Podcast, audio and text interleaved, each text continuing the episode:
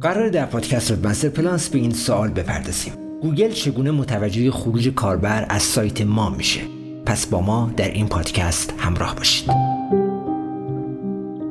تصور کنید یک کاربر عبارت Webmaster Plus رو سرچ می‌کنه و پس از اون وارد یه سایتی میشه.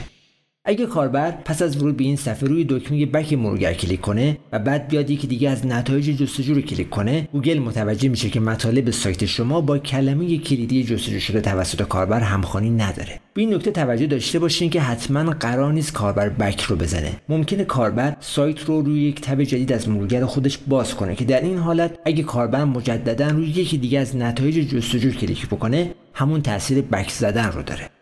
نرخ پرش یا bounce rate درصد کاربرانی که صفحه رو دیدن و خارج شدن. اما dwell time زمانی که کاربر از نتایج گوگل به سایت مراجعه کرده و برگشته. در این فاصله زمانی ممکنه دو صفحه رو دیده باشه. dwell time و bounce rate رو با هم اشتباه می‌گیرند.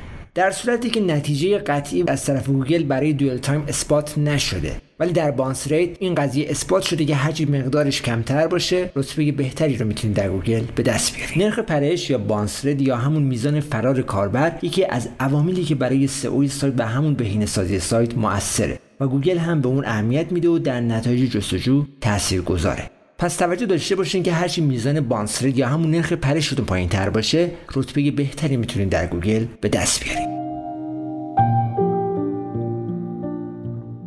با Webmaster Plus همراه ما باشید. webmasterplus.ir